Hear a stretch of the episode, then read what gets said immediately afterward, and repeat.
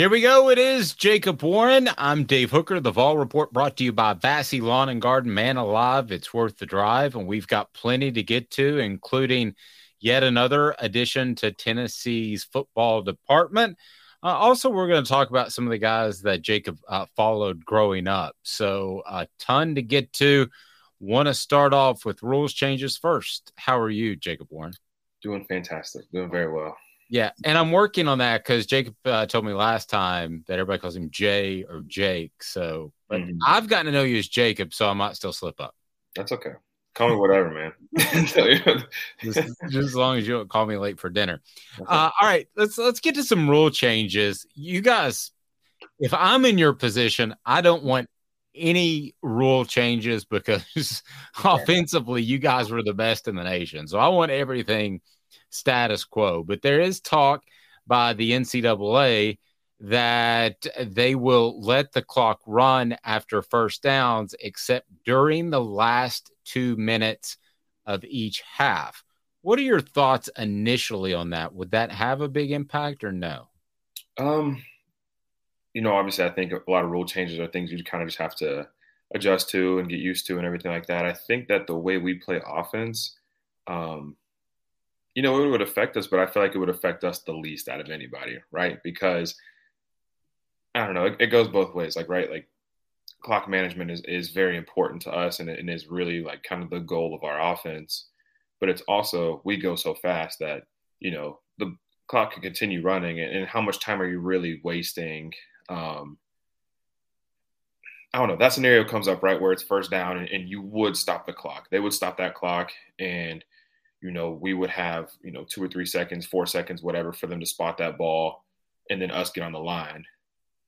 Uh, that clock's running. Like, does it really matter if we snap the ball with, you know, you know, 16 on the clock versus 18, 19? Like, yeah, I guess in a way, sometimes if you're looking at logistics and stuff, but um, I don't see us uh, running out of time to snap the ball. I guess is all I'm saying. Like the, the right, fact exactly, exactly opposite. Yeah, yeah, right. Like I, the you know the fact that the clock's running is that's how we play ball all the time, right? We act we assume the clock is always running, so you know that's the the the um, the urgency and everything that we already play with. Well, the other one that's been talked about too is uh, possibly letting the clock run after incomplete passes. So again, I'm, I'm assuming this would be just during the game and not in the final two minutes because you wouldn't want to take away that that drama. Right. But if, if they did both of those together, it could take away somewhere along the lines of 25 plays a game yeah. Uh, total. So your offense wears people out on the go during drives, but how much do you think it wears on people throughout the game. Yeah, that's a big part of it too, man. It is is the fact that we can run man, we could have a six play drive and only take a minute off the clock. But like you you can't do that very long. You might be able to do it once and then you're tired, but every single time that that defense goes off the field, they're just getting a little more tired, a little more tired, a little more tired. So by the time we get to the fourth quarter, we just rely on our on our conditioning and our and our stamina and stuff to be able to push through. And yeah, that would obviously take away a little bit of our advantage. But, um, you know, at the same time, I think that, again, it, we'll just have to adjust and, and, get used to it if, if that is the case and um, continue to use tempo to our advantage. And, and I think that, you know, things that a lot of people, I guess, don't know, whatever, is just the way we substitute and the way that we, you know, go about different things like that. It depends on clock stoppages. And that's, that's a lot of teams, right? The clock stops you know you have time like on incomplete passes, right? As what you mentioned. So incomplete pass, you know you have time to kind of settle and just relax and not relax, but you know what I mean. Kind of just catch a break, catch a breather, get the call, whatever. Maybe substitute if you need to. Um, so taking that away would kind of be, you know, would throw a wrench in things. But obviously, that's just something. Like I said, we'd have to adjust to and change the operation of our offense a little bit. You could possibly play 16 games. I want to get to that. The Vol Report brought to you by Vassy Lawn and Garden. Vassy Lawn and Garden, whether you're in Knoxville, Nashville, or Chattanooga, it really doesn't matter because Man Alive is worth the drive for your industrial mowers, commercial mowers, or residential mowers. Vassy Lawn and Garden has it all right there in Cleveland, centrally located to mid and east Tennessee. Man Alive, it is worth the drive. Go to vassy.com uh, to learn more. So, with with the playoff expansion, the reason they're doing all this is Well, frankly, I think it's to fit into a TV window, but they say it's to limit your exposure to potential injury. At least that's what they say. Right. So th- there's potential for after you're gone and the college football playoff mm-hmm. kicks in to play 17 games if you're in the championship game. Right. Dude, that's a lot of games. A lot of games. that's that's a very considering, you know, I mean, the NFL is the NFL, whatever, but that's a lot of games for a college season, at least, you know, as we look at it right now. You know, you think about playing, you know, 13 games, right? Just having that bowl game and you got you're trying to go into that bowl game and just stay as healthy as possible. And and right now, at least like you said, the goal is for everybody to make the college football playoff and and that automatically just brings in you know the fact that yeah you might end up having to push it to 15 games if you that's really what your goal is and that's really where you, where you want to go um, so you might shorten up each each individual game but the fact that you could end up playing you know 15 16 whatever however many games is is pretty crazy well, I want to correct myself. It would be 16 if you played in the championship game. So with the, the SEC championship game, and then potentially a quarterfinal, semifinal, and then the finals. So it would be it would be 16 games. And yeah. I, am just curious. Take me back to um, last late November, early December. How your body felt in comparison to before the season started.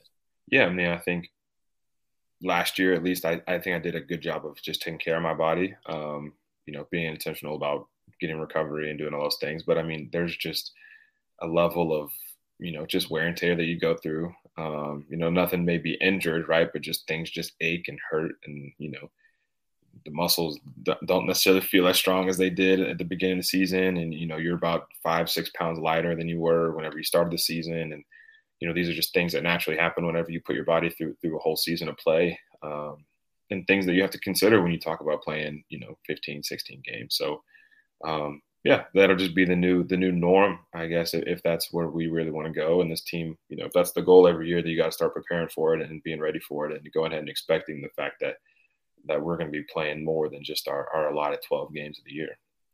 I also think you probably have a slightly shorter window. You know, you have almost a month between the last game yeah. and the whole game. So how how helpful is that three and a half four weeks that could potentially be shortened yeah and i mean that's that time is a time of, of you're trying to rest you're trying to recover while also you know getting ready for you know you might not know who you play yet but just trying to get ready for a game right? And, and continuing to focus on um, you know getting better right? This is a time for a lot of developmental periods for um, you know the younger players or, or, the guys that aren't playing as much during the season and a time for the guys that have played a lot that have already played 12 games to kind of just get some rest and and you know maybe take less reps at practice but just be really locked in on you know the, the details and going back to you know just the fundamentals of, of ball.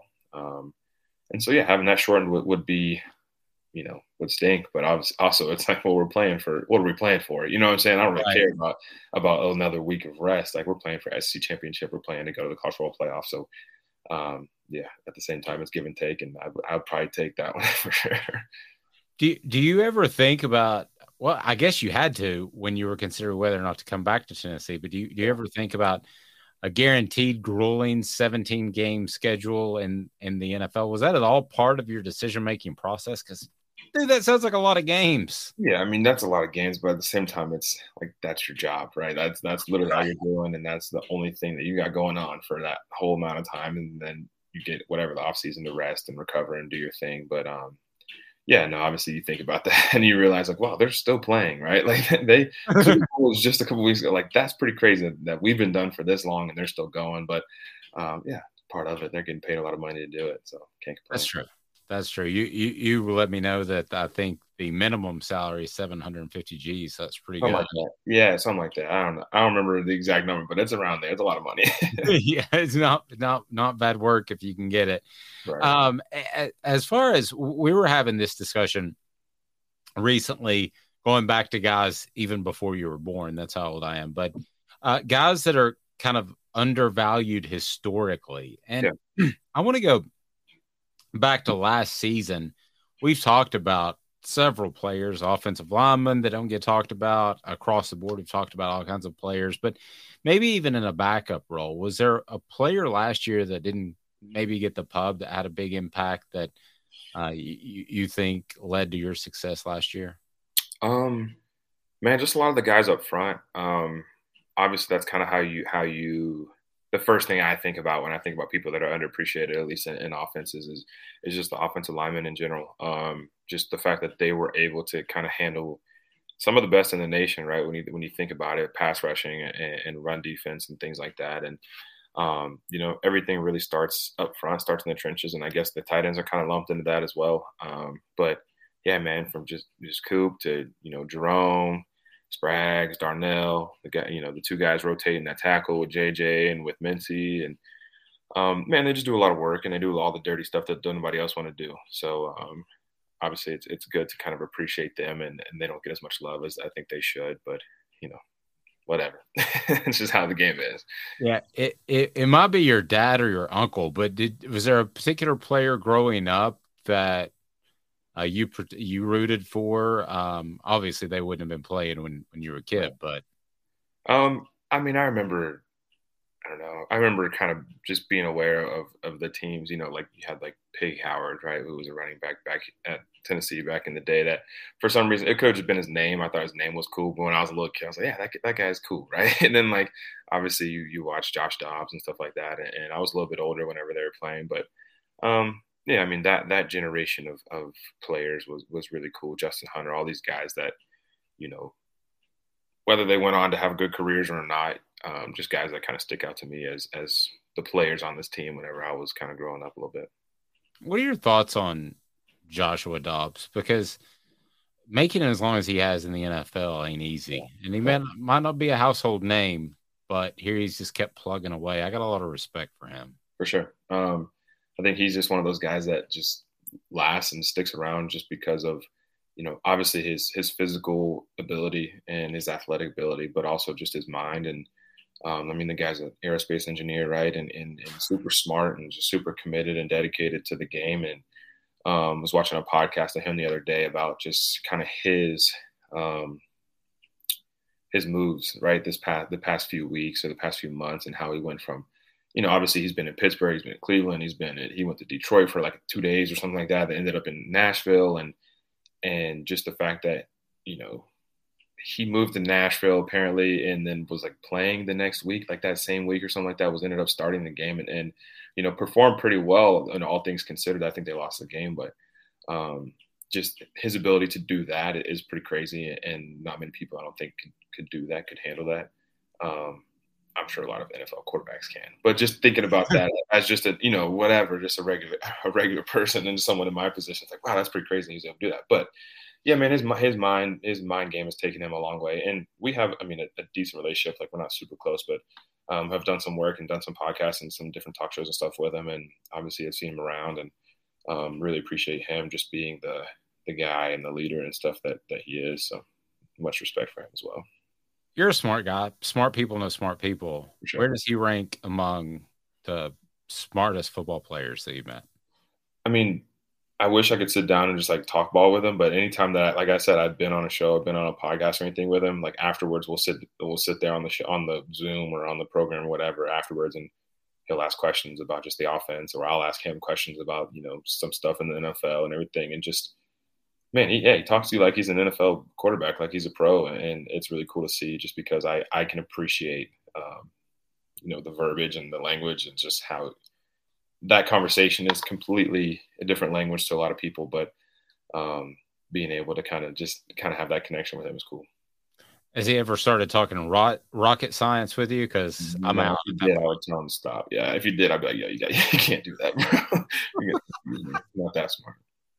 Well, now you're you're in kinesiology. That's not real easy. I mean, there's a lot of tendons and uh, muscles and stuff. So, what's more difficult? Man, I'm, I'm gonna take kines on that one. but my thing is cool. Like I really like kinesiology and like anatomy and physiology because I can actually see right. I can see my biceps on my arms. I know where I know where my anterior tibialis is because I, can point to it on my leg. Like that's what's really cool about to me about like all the sciences and all the human sciences that I took was made it easy for me because I can study all the different muscles and ligaments and tendons and stuff in my body because I have all of them. Right. So it was really cool. I got a human study guide right in front of me. So I got a feeling I'm going to be calling uh, uh, Jay War. Yes, I, I use the nickname uh, J, Jay War for some medical advice before too long. maybe maybe the next couple of months. um, you've got a new analyst on board, Micah James. What do you know about uh, Micah? I mean, man, don't know much. Um, he kind of just showed up and and kind of hopped right in, and and I appreciate that about him. How he was able to just come in and just kind of click with everybody and you know, just be there for whatever he needed to do, whether it was, you know, hold a card and walkthroughs or, or, you know, I mean, just be encouragement or whatever. But with the allotted time that we have, it, has been cool to kind of just be around him. Again, I haven't had any like super deep, real conversations with him or anything, but just the fact that he was able to step in and just, um, you know, really get the work and, and be involved as, as quick as possible has been cool. Seems like a really nice guy. We talked about this a little bit when uh, uh, Alex Golesh moved on, and um, of course, elevating Joey Halzle, but I'm just curious how much of the offense, when it gets put together on a weekly basis, is a cumulative effort because people on the outside, I think they just look at Josh Heupel and say, "Here's your guy." Mm-hmm. Yeah, um, man, it's 100 percent a cumulative effort, and I and I believe that all of them would tell you that. I believe Halzle would tell you that. I think Coach Hype would tell you that. Even when Golesh was here, I believe he would have told you that. Um, yeah, it, it, takes all of them, man, and they all have their own inputs and they all have ideas and um, thoughts, and obviously it all runs through the head guys. It runs through Halzle. It runs through through Coach Hype, and um, but I think that they're fully aware that you know it's a collaborative effort, and and they embrace that, right? They enjoy the fact that everybody's bringing in their different opinions, and, and they can kind of bounce them off each other and uh, figure out what the best plan is and what the best way to run, you know, counter is, or the best way to run certain concepts is, and what formations we should be in, and um, I think it's I think it's been really cool to see that how it's not just one person just dictating how everything flows. It's really kind of a, a collaborative effort. The Vol Report brought to you by Vassy Lawn and Garden Man Alive. It's worth the drive. Industrial mowers, commercial mowers, and residential mowers at Vassy Lawn and Garden. Go to Vassy.com. Do they ask you if you got any play designs? Have they done that yet? Man, I don't think I'm quite on that level yet. I could I could tell them what I think, but whether they take it into consideration or not, I don't know. But um, I got some good ideas sometimes, so maybe they'll have to start hearing me. I like it. All mm-hmm. right, uh, maybe it's lining up at fullback like Princeton did. Hmm. I don't know. Year. We'll see. I don't know. That sounds like a no. Yeah. He's, he's Jacob Warren. I'm Dave Hooker. The Vol Report brought to you by Vassy Lawn and Garden, A presentation of Off the Hook Sports.